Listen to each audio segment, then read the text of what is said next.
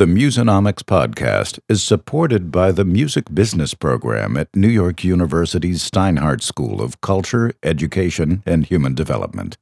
For information, visit steinhardt.nyu.edu slash musicbiz.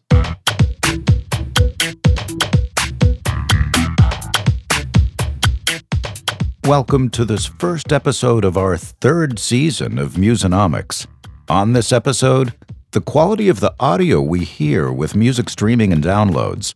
And what's the story with high resolution audio? The difference is this. If we watch 2001 A Space Odyssey on a 15 inch black and white TV, or we watch it on an 80 inch high definition 4K plasma TV, it's the same movie. Completely different experience. That's what HD Tracks is. You can download an MP3 and you can listen to the music, but it's nothing like hearing a high res file in your home. I'm Larry Miller from the Music Business Program at NYU Steinhardt, and that was David Chesky, the CEO of HD Tracks, on what it's like to listen to high resolution audio. Late last year, our friend Russ Crupnick and the MusicWatch team fielded a consumer study on the market potential for high resolution music. A lot of people said sound quality is important, but more than half were listening on smartphones, more than a third said that most of their listening is on headphones and earbuds, and a minority are dissatisfied with mobile sound quality. If the average person on a New York City subway with an iPhone and white earbuds is satisfied, what's the potential to get that person to pay for a higher resolution audio experience? And what did we mean by better sound? In the MusicWatch study, sound as good as the recording studio tested higher than curated playlists or exclusives. MusicWatch found there are about 25 million people with smartphones in the US who would pay for a better sound quality. And is 25 million large enough for a profitable niche market supporting multiple competitors? Plenty has been written about Tidal Hi Fi's challenges in its short life to compete with the streaming giants like Spotify and Apple Music. Neil Young's Pono Music Store, launched in 2011, is now offline, but HD Tracks, Deezer, and others are attempting to attract listeners by offering higher fidelity than CD recordings. Today, we're looking to answer a few questions. Is there a real future for these high quality music streaming services? And if so, what does that future look like? In this episode of Musonomics, we'll discuss a few of the services that already exist and find out whether these streaming services offer tangibly improved listening experiences. We'll pick the brains of MQA CEO Mike Jbara, 7 Digital Deputy CEO Pete Downton, and HD Tracks founder David Chesky to see what the future of high quality streaming could become.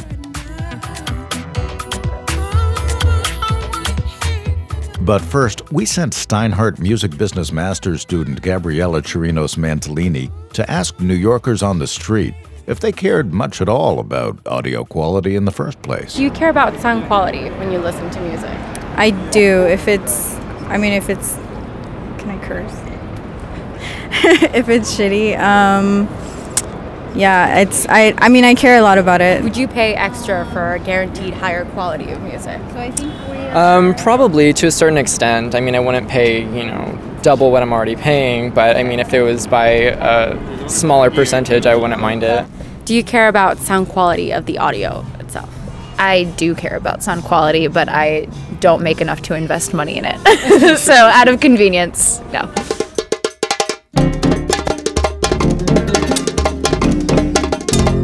So, from our decidedly unscientific survey, it's fair to say that most people care at least somewhat about the audio quality of their music. And we guess that most consumers who have adopted streaming as the primary way to get music might not want to trade convenience for better quality audio. But in a music world packed with streaming options, can an entire streaming platform based on high fidelity audio get off the ground?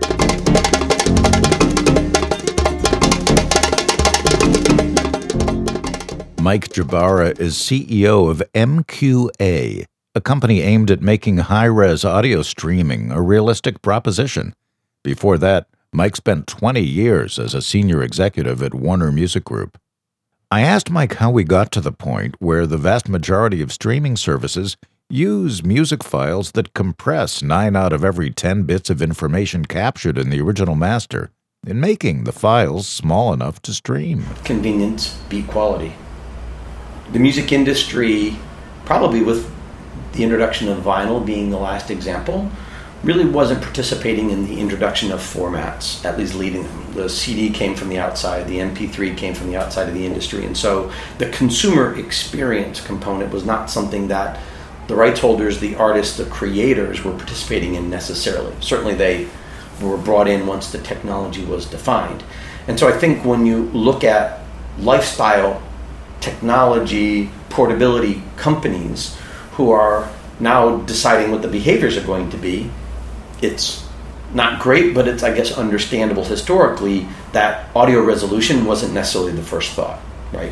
Mass distribution, data consumption, convenience, all of those things certainly were leading uh, characteristics and attributes they cared about more than audio resolution. So, what does MQA have to offer that other music formats don't? MQA is saying that we will make sure that the master provided is the one that's ultimately making its way to the consumer. The common definition of high res audio tends to be a discussion around files that have been captured at higher than Redbook CD quality rates. So, whether or not we are provided at MQA a CD master as the definitive source or something higher than the CD master, our commitment is that that's what will transfer all the way through to the consumer. What about the future of MQA? I think we'll have been able to reintroduce audio quality as an important ingredient for music and sound generally for people. It feels as if it's been forgotten. Some of that, I think, is a generational training and expectation management for millennials and people that have been digital natives, where they weren't listening to music with enough information around it to really understand what we're talking about. The idea of talking about space between notes, which is something that artists speak about very comfortably, probably would be a foreign concept. And most of the consumer research that we have either involved ourselves in or have read about, I think illustrates the fact that right now the mass digital consumer, when hearing something different from what they've been trained to hear, will call it inferior largely because they don't really have those words in their lexicon to talk about sound and audio resolution the way that some of us that have been listening for a long time do. And so the idea that we'll be able to reintroduce audio quality as an attribute that people talk about when they talk about music, that's really exciting. And that's something that we would expect in a, few years' time. Much has been written recently about the 9.99 sort of standard monthly price point for Spotify and Apple Music. But what about the higher priced or super premium services such as Tidal's or Deezer's $20 a month service? Or high resolution downloads from HD tracks? How should we think about the market potential for those super premium music products and services? Each of the examples that you've brought up so far to me has a different personality and a different voice in the marketplace, and they therefore are speaking to different consumers. When you bring up um, the HD Tracks example, great curation. Right? So when you are a customer of HD Tracks, you know you're going to be finding music that is a great fit for you and a wonderful listening experience. Um, Tidal has been able to do things on a larger scale in mass and certainly has a diversity of the genres and even the media types that they're satisfying. And so I think it's great that we have both the curation, the segmentation, and the competition at the same time. And so it's hard for me to say, how do I think about them? Because I believe that the future of the music industry is many services that have that kind of a profile to them, where they're either deep and exceptionally sticky with a smaller group of customers that care deeply and consider it to be a huge value, or other people that love the personality and the voice of something that might be broader but also a little bit more extensive, and the discovery there may be greater. The opportunities for discovery may be greater there.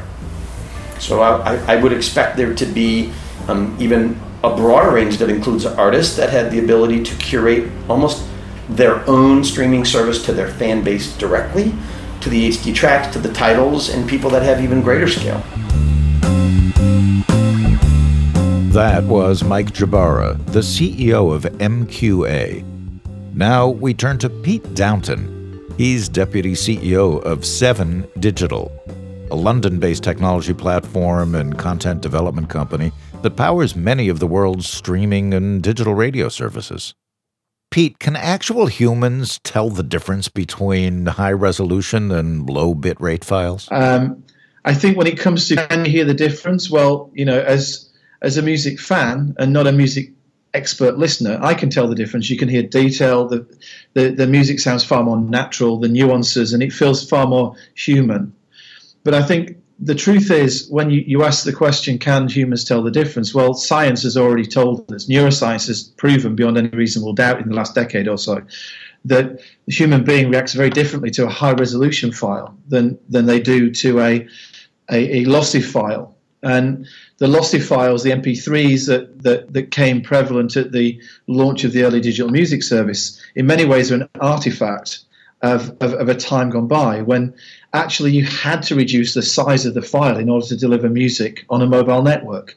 Now, really, today we have no excuse as an industry to be satisfied with delivering something which is actually less in terms of the audio quality than we were delivering in the 1980s with CDs. It seems quite strange to me um, and quite inexplicable that we're still doing that.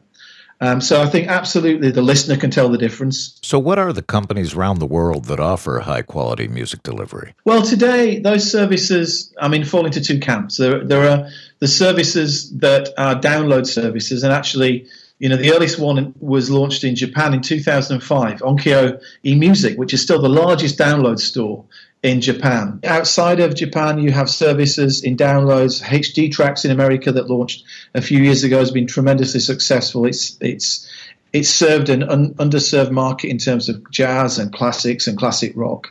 Uh, alongside that, you have services that are streaming services that are delivering what is CD quality today. So Deezer, um, probably the most one of the most notable, together with Tidal where actually those streaming services have taken a decision that we want to get back to at least as good as CD. What do you think is the likelihood that more of these services or many, many more people will appreciate the benefits of high resolution music? and choose to pay for it. Well, I think I mean I think in the medium term it's it's you know it's inevitable that that we'll have higher quality um, experiences. It's, it's, it's a given. I guess the question is between now and then, how does the market develop and evolve? And I think what we'll see in the next 12 months is, uh, for the first time, a much larger catalogue of studio quality recordings than we've seen. I mean, we have uh, close to 500,000 500, 24 bit files on our platform, which is it's the largest high resolution catalogue available commercially. I think in, in some ways we'll look back to this day and where we are today in the same way as I look back at it being quite extraordinary that there was only 150,000 songs on iTunes when it was released. Any discussion of audio quality in today's world should mention the last two feet problem, the connection between the playback device and your ears. So I have to ask about headphones and Bluetooth. Apple has now famously eliminated the mini stereo audio output from the iPhone 7. Some consumers are complaining. Yeah, I think there's been a lot written about the motivation for doing that, which um, which which is uh, as, as, as, a keen to, a keen amateur in technology who spent a few years at a semiconductor IP business. I think I think the, the narrative around why Apple are doing that is probably probably wrong, and I think most consumers and most observers think it's they've done it in order to sell new headphones and build a, a new revenue line. And my gut is probably that what they're doing there is is optimizing power and performance by taking away a piece of the device in a mobile mobile phone that's not necessary anymore. There's a limit to how good Bluetooth headphones or earbuds can sound. I think, I mean, there's a limit today in, in terms of there are a number of technologies out there. So if you're sat on a tube in the London Underground listening to the new Michael Bublé record, I don't really care what quality of Bluetooth you're using for your wireless headphones, you're not going to get the full benefit. Yeah, when you're listening to high quality audio in your home with a nice glass of wine, um, you, you, you, don't you don't have the background noise of, of, a, of, an underground. Let's be clear: if if you're a music lover and you subscribe to a music service, not all listening situations are equal. Right? So when you're when you're when you're traveling, it doesn't matter how good the, the, the headphones are and the Bluetooth. You know, you pay if you want noise cancelling because you get a benefit from that. But there's a limit to how much better you can make that experience. If you're in your car or if and you're in a home, that then then you've got great listening conditions, and so then the quality absolutely matters. And the, the beauty of technologies like MQA, and there will be other technologies I'm sure that come to market over time that try and solve the same kind of problems. Um, the beauty about those technologies is that they're dynamic. They de- they deliver the best experience based on the device you're using and the context. Um, and, and and so we shouldn't necessarily obsess about making it perfect in every environment. We know that some of the conditions mean you, you just won't tell the difference.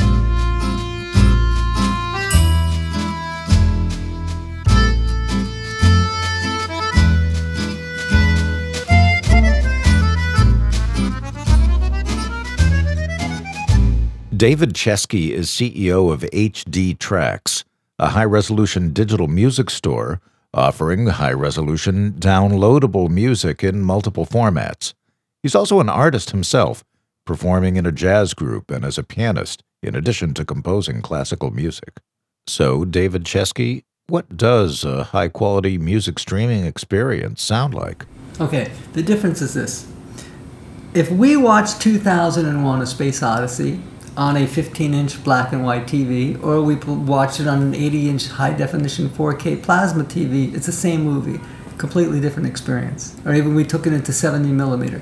That's what HD Tracks is. You can download an MP3 and you can listen to the music, but it's nothing like hearing a high res file in your home. Okay, that's it. Now look, I don't advocate everybody use HD tracks. If you like to vacuum and you know clean your house and have dinner and music is wallpaper, aural wallpaper, don't use us. Play the MP3 in the background. But if you come home and you're the type of person who's a music lover, wants to sit in front of those speakers and have a glass of wine or whatever and relax and soak it in, then I advocate using HD tracks because you're going to hear every nuance, the tone, the tonality. Are you referring to what you're doing at HD Tracks as a model that's a possible solution to the problem that streaming poses for musicians? Well, we can do it. We're working on a lot of models right now. Here's the problem with streaming. The problem with streaming is it's not good for the streaming companies because they lose money, and it's awful for the musicians because they can't make money. So we've we've created this world. So what's the environment like for high definition audio consumption? I think it's healthy and it'll only get better. You know, listen, this is a. It all depends on our society. I mean, are we a society that is it wants good enough? Then you have a problem or are we a society that demands the best? If, if we if we keep going good enough, then it's not good for anything, and then also all the arts will suffer. Literature, jazz, and good music, and whatever will become a, a fast food culture. But if we if the pendulum swings the other way, and people are going to say, "Wait a second, you know, I want great music, I want good food, I want good literature," then it benefits all. But this is a paradigm, a philosophical paradigm of our culture, not so much of the technology. We can deliver these technologies. That's the easy part. The, the, the hard part is, you know, getting people that really want the best, you know, the, that strive for it and saying, listen, I want the best sounding music. I want to look at great 4K movies on my television set, you know. I want to hear great headphones. I want to hear surround. Then it all, it's an ecosystem. Then all ships rise with the tide. And there's a sufficiently large market of those people to sustain a business like this? It's a luxury market. Listen, you know something? Mercedes is not the size of VW, but it's a luxury market, and that's it. I don't expect you know twelve year old kids to be jumping on this, but I figure after you're out of college and things like that, then people should get into it. If we believe the experts, high fidelity audio does indeed have a future in the digital streaming market. For many, good enough truly isn't good enough. Many on the internet do actually seek out the best available quality of their favorite music, looking for specialized services to get top quality files for certain albums. As this specialized market develops, will there be services that can provide high quality files, hold an audience, sustain themselves, and fairly compensate rights holders?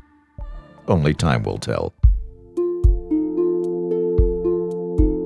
That's all the time we have for this episode of Musonomics. Thank you to our guests Mike Jbara, Pete Downton, and David Chesky. Thanks also to Russ Crupnick and MusicWatch. The Musonomics podcast is produced by Musonomics LLC, strategy consulting and analytics for and about the music industry. This episode was produced by Peter Slattery and Ibar Aydin, with contributions from Gabriella Chirinos Mantellini, Peter Merriman, Abby Keys, and Ashna Saiga.